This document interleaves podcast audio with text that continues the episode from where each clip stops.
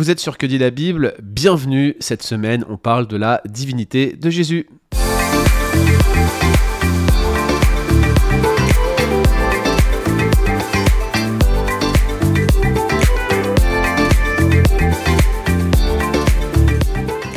Question de la divinité de Jésus revient très régulièrement, surtout dans nos interactions avec nos amis musulmans. Et figurez-vous que samedi prochain, le 28 mai 2022, nous aurons notre formation transmettre islamologie avec Rémi Gomez. C'est donc l'occasion de poser la question pour la première fois, figurez-vous. Dans Que dit la Bible? Eh bien, est-ce que la Bible dit euh, explicitement que Jésus est Dieu? Eh bien, la réponse est oui, et il est d'usage, lorsqu'on parle de la divinité de Jésus, de classer les arguments qui démontrent sa divinité, ces arguments bibliques, par catégorie. Il y en a quatre, c'est parti, on en parle maintenant. Premier argument, l'argument onomastique, euh, ce qu'on appelle euh, l'argument onomastique dérive du grec onoma qui signifie nom ou titre, c'est l'argument des titres divins. Le Nouveau Testament emploie pour Jésus des noms, des titres, des désignations qui vont évoquer, dénoter sa divinité. Et euh, tout d'abord, il y a des attestations formelles dans lesquelles Jésus est explicitement appelé Dieu dans plusieurs passages du Nouveau Testament. Alors, l'un des plus connus, c'est le prologue de l'évangile de Jean. Hein. Euh, Jean chapitre 1, verset 1, au commencement était la parole, la parole était avec Dieu et la parole était Dieu, nous dit euh, ce texte de Jean 1, 1. Et puis si vous allez un peu plus loin, verset 18, et la parole a été faite chair, référence indéniable à l'incarnation, et elle a habité parmi nous, pleine de grâce et, de vérité. nous avons contemplé sa gloire, la gloire comme celle d'un Fils unique venant du Père. Voilà comment Jean, dès le début de son évangile, affirme la divinité de Jésus. Mais ce n'est pas tout, il y a d'autres passages, acte 20-28 par exemple, où euh, Paul avertit les anciens d'Éphèse des tribulations à venir, et il leur dit Prenez garde à vous-même et à tout le troupeau, c'est-à-dire l'Église, sur lequel le Saint-Esprit vous a établi évêque pour paître l'église de Dieu, donc on parle de l'église de Dieu. Pourquoi est-ce que c'est l'église de Dieu? Paul continue, l'église qu'il s'est acquise par son propre sang, référence au sang de Dieu. Évidemment, ici, c'est l'idée que Jésus-Christ est Dieu lui-même qui a versé son sang. Et euh, pour ceux qui s'intéressent davantage à la discipline de la Christologie, Acte 20-28 est aussi un argument qui démontre la communication des idiomes, la communication des propriétés entre les deux natures humaines et divines de Christ, puisqu'on parle ici du sang de Dieu. C'est assez intéressant d'ailleurs que ce passage euh, d'Acte 20-28. Autre exemple bien connu, Robin 9-5, où euh, Paul se lance dans un long discours sur l'amour que Dieu porte encore pour son peuple d'Israël, et il parle des patriarches, et de ces patriarches de qui est issu selon la chair le Christ, qui est au-dessus de toute chose, dit-il, Dieu béni éternellement. Ici, on a un bel argument en faveur de la double nature de Christ, divine et humaine, mais une fois de plus, c'est une attestation formelle de sa divinité. Et puis Paul, toujours dans les épîtres pastorales, lorsqu'il écrit à Tite, chapitre 2, verset 11 à 13, il dit que la grâce de Dieu, source de salut pour tous les hommes, a été manifestée. Elle nous enseigne à renoncer à l'impiété et aux convoitises mondaines et à vivre dans le siècle présent selon la sagesse, la justice et la piété, en attendant la bienheureuse espérance et la manifestation de la gloire de notre grand Dieu et Sauveur. Jésus-Christ, il est le Sauveur, et il est le Sauveur parce qu'il est notre grand Dieu, une fois de plus, la divinité de Jésus est attestée formellement Ici, je pourrais aussi vous mentionner, si vous voulez regarder chez vous, 1 Jean chapitre 5 verset 20, et puis également tout le témoignage intertextuel que l'on retrouve dans euh, le premier chapitre de l'Épître aux Hébreux, notamment au verset 8. Vous allez voir que à plusieurs reprises, pour montrer la supériorité de Jésus, l'auteur de l'Épître aux Hébreux fait allusion à des psaumes qui désignent explicitement Dieu, mais l'auteur de l'Épître aux Hébreux les attribue à Christ. Bref, on le voit, les titres divins, les noms divins soulignent explicitement que Jésus est Dieu. Mais ce n'est pas tout, toujours dans les arguments onomastiques, on a l'expression fils de Dieu qui parfois a un sens fort, et ce sens fort, c'est un sens qui va dénoter la divinité de Jésus. Bien sûr, on peut aujourd'hui objecter que ce n'est pas exactement la divinité de Jésus qui est mentionnée dans tous les passages, c'est vrai, il y a parfois l'expression fils de Dieu a un sens faible, mais pour les juifs contemporains de Jésus, l'expression fils de Dieu, elle n'était euh, absolument pas sans conséquence. Regardez Jean 5, verset 18, les Juifs cherchaient encore plus à le faire mourir, nous dit l'apôtre Jean, non seulement parce qu'il violait le sabbat, c'est le contexte de Jean chapitre 5, mais également parce qu'il appelait Dieu son propre Père, se faisant lui-même égal à Dieu. Vous voyez bien que pour les Juifs, il n'y avait aucun doute, en s'appelant, en s'attribuant ce titre de fils de Dieu, Jésus était en train de souligner sa divinité. C'est un argument fort, là encore, un argument onomastique, un argument des titres en faveur de la divinité de Jésus. Il y a également toutes les appellations seigneur, alors il faut les regarder chacune dans leur contexte. hein. Un seigneur, ça, ça se dit d'un maître, d'un détenteur de l'autorité, d'un détenteur de pouvoir. Il y a de, de nombreux usages, là encore, dans un sens faible du mot seigneur, mais le mot grec kurios, traduit par seigneur dans nos versions françaises de la Bible, est régulièrement utilisé pour remplacer euh, le tétragramme Yahweh dans la traduction grecque de l'Ancien Testament. Et c'est souvent ainsi euh, que euh, le Nouveau Testament va réutiliser ce mot kurios. Par exemple, si vous regardez Marc chapitre 1, verset 3, il y a une citation combinée d'Ésaïe 40 verset 3 et de Malachie 3.1, deux textes qui utilisent Kurios en lieu et place du tétragramme Yahweh. Il n'y a aucun doute que Kurios, ici, euh, appliqué à Jésus-Christ, nous parle de la divinité de Jésus.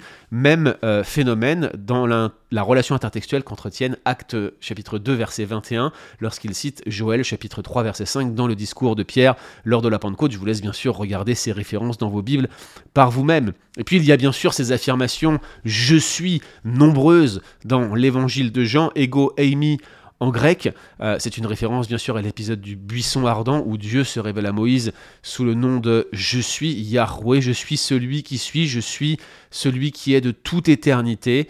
Et c'est ce que Jésus leur dit, je suis, avant qu'Abraham fût, je suis. Jean chapitre 8, verset 24. Bref, ces arguments onomastiques démontrent sans la moindre ambiguïté, ambiguïté que Jésus est évidemment Dieu.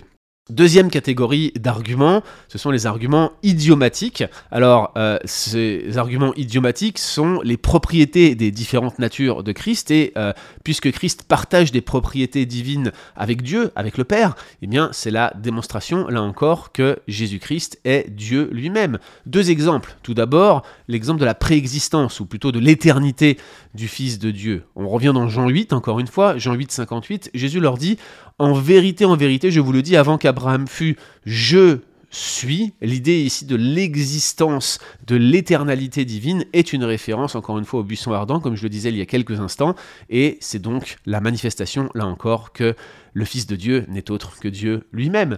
Et puis il partage aussi l'attribut d'omnipotence et d'omniprésence. Euh, on pourrait citer plusieurs références à ce titre-là, mais regardez par exemple le grand mandat missionnaire de Matthieu 28, 18, 20 tout pouvoir m'a été donné dans le ciel et sur la terre, avec euh, ce mérisme qui désigne l'ensemble de la création, on voit que Jésus a obtenu une toute-puissance qui ne peut être attribuée qu'à Dieu. Donc cette deuxième catégorie d'arguments, les arguments idiomatiques, nous démontrent également que ce partage idiomatique, ce partage d'attributions euh, et d'attributs divins nous euh, éclaire quant à la divinité de Jésus. Troisième catégorie d'arguments, c'est ceux que l'on appelle les arguments énergétiques, les œuvres divines. Ici, euh, regardez ce que Jésus dit de lui-même à propos de la manière dont il fait les œuvres de Dieu. Jean chapitre 16 verset 15. Tout ce que le Père a est à moi, dit Jésus lui-même. C'est pourquoi j'ai dit qu'il prend de ce qui est à moi et qu'il vous l'annoncera. On est dans le contexte de l'envoi du Paraclète, du Consolateur, du Saint-Esprit. Mais l'idée ici, c'est évidemment que le Père et le Fils partagent toutes ces choses en commun parce qu'ils sont de la même. Alors quelques-uns des exemples euh, des œuvres divines que Jésus fait. Eh bien, euh, il y a par exemple le jugement, le jugement divin. Qui peut juger le monde entier si ce n'est celui qui n'a jamais péché, à savoir le Père ou le Fils ou Dieu lui-même? Jean 5, 22, le Père ne juge personne, mais il a remis tout jugement au Fils, et puisque le Fils peut juger, c'est bien qu'il est de nature divine. On pourrait citer aussi les différents passages qui mentionnent Jésus comme étant le créateur de toute chose. Euh, on revient sur le prologue de l'évangile de Jean, où il est question de cette équivalence formelle entre le Fils et la parole. Il est écrit que tout ce qui a été fait a été fait par elle, rien n'a été fait sans elle. Jean chapitre 1 verset 3, une fois de plus, cette œuvre créationnelle nous rappelle que Jésus est bien de nature divine. Vous regarderez aussi Colossiens 1.16, 1 Corinthiens 8.6, plein de passages peuvent attester l'œuvre de création du Fils de Dieu. Plus important encore, c'est euh, l'attribution, ou plutôt l'énergie, l'œuvre du pardon des péchés. L'un des textes les plus emblématiques, c'est la guérison du paralytique, qu'on retrouve par exemple dans Marc chapitre 2. Regardez ce qu'il dit au verset 7 au moment de cette guérison du paralytique. Il, il dit au paralytique, tes péchés te sont pardonnés. Et la foule qui est présente dit, il blasphème. Qui peut pardonner les péchés si ce n'est Dieu seul? La foule a raison. Elle a raison. Qui peut pardonner les péchés? Seul Dieu peut pardonner les péchés. Jésus, ayant aussitôt connu par son esprit ce qu'il pensait au-dedans d'eux, leur dit Pourquoi avez-vous de telles pensées dans vos cœurs? Lequel est plus aisé de dire au paralytique Tes péchés sont pardonnés ou de dire Lève-toi, prends ton lit et marche Verset 10 Or, afin que vous sachiez que le Fils de l'homme a sur la terre le pouvoir de pardonner les péchés, je te l'ordonne, dit-il au paralytique Lève-toi, prends ton lit et va dans ta maison. Vous connaissez la suite. Le miracle va s'accomplir. Le paralytique va être guéri. Jésus a bel et bien le pouvoir de pardonner les péchés. Pourquoi? Parce qu'il est Dieu. Il n'y a que Dieu qui puisse pardonner les péchés. Et puis bien sûr, œuvre par excellence, œuvre divine par excellence, c'est bien le salut. Et l'ange qui dit à Joseph, tu lui donneras le nom de Yehoshua, Jésus, celui qui signifie Dieu sauve. Pourquoi? Parce que c'est lui qui sauvera son peuple de ses péchés, une fois de plus. Qui peut accomplir le salut par le pardon des péchés si ce n'est Dieu seul Jésus est bel et bien le Fils de Dieu. Il est Dieu, il est de nature divine parce qu'il fait les œuvres de Dieu. Quatrième catégorie. d'arguments en faveur de la divinité de Jésus, eh bien, ce sont ce qu'on appelle les arguments latréotiques, les hommages divins. Alors, on, y cumule ici l'adoration, le baptême en son nom, les prières qui sont adressées à Jésus, celles qui sont faites en son nom. Regardez ce que dit pour, en termes d'adoration Jean chapitre 5, verset 23. Le Père ne juge personne, mais il a remis tout jugement au Fils, afin que tous honorent le Fils comme ils honorent le Père. Celui qui n'honore pas le Fils n'honore pas le Père qui l'a envoyé. Si vous voulez adorer Dieu en tant que Dieu, eh bien il faut adorer le Fils. Si vous n'adorez pas le Fils, c'est que vous n'adorez pas Dieu. Pourquoi? Parce que le Fils est Dieu. Le baptême en son nom, je ne répéterai pas à nouveau le passage que nous avons mentionné tout à l'heure de euh, ce grand mandat missionnaire où on parle d'un baptême trinitaire, baptisé au nom du Père, du Fils et du Saint-Esprit. Et puis, bien sûr, euh, Jésus reçoit des prières qui sont faites en son nom. L'une des plus emblématiques, c'est celle que Étienne, au moment de rendre l'âme, lui adresse. Seigneur Jésus, dit-il, reçois mon esprit. Il s'en remet à son Seigneur et à son Dieu parce qu'il sait que Jésus lui-même est bel et bien de nature divine. Voilà, alors ces quatre catégories d'arguments, les arguments onomastiques, les titres et les noms divins, les attestations formelles de la divinité euh, de Jésus, les arguments idiomatiques, les propriétés divines qui sont euh, explicitement attribuées à Jésus, les arguments énergétiques, c'est-à-dire les œuvres divines que euh, Jésus accomplit en tant que Dieu, et puis bien sûr les arguments latréotiques, le fait qu'on puisse adorer Jésus comme Dieu, démontrent sans ambiguïté aucune que le texte biblique est bien le témoin fidèle de ce Seigneur, de ce grand Dieu qui est Jésus-Christ, non seulement pour ceux qui se tournent vers lui, mais également pour ceux qui le rejettent. Il est ce grand Dieu, il est ce grand Sauveur, et il sera ce juste juge qui viendra tirer vengeance de tous ceux qui n'ont pas voulu croire en lui. Voilà pourquoi si vous regardez ce podcast aujourd'hui ou si vous l'écoutez, souvenez-vous d'une chose qui nous est dit dans le psaume 2. Embrassez le Fils de peur de périr. Tournez-vous vers lui, c'est lui seul qui a les paroles de la vie éternelle, parce qu'il est Dieu.